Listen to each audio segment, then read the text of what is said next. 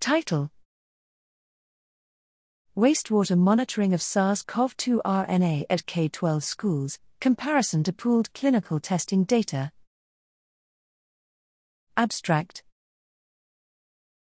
Background Wastewater measurements of SARS CoV 2 RNA have been extensively used to supplement clinical data on COVID 19.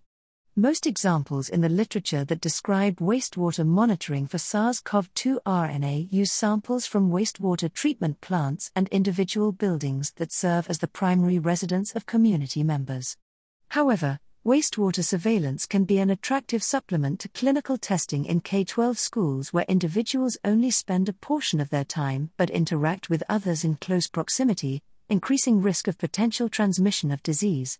Methods Wastewater samples were collected from two K 12 schools in California and divided into solid and liquid fractions to be processed for detection of SARS CoV 2. The resulting detection rate in each wastewater fraction was compared to each other and the detection rate in pooled clinical specimens.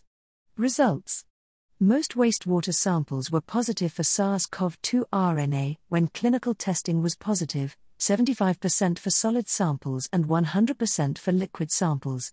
Wastewater samples continued to test positive for SARS CoV 2 RNA when clinical testing was negative or in absence of clinical testing, 83% for both solid and liquid samples, indicating presence of infected individuals in the schools.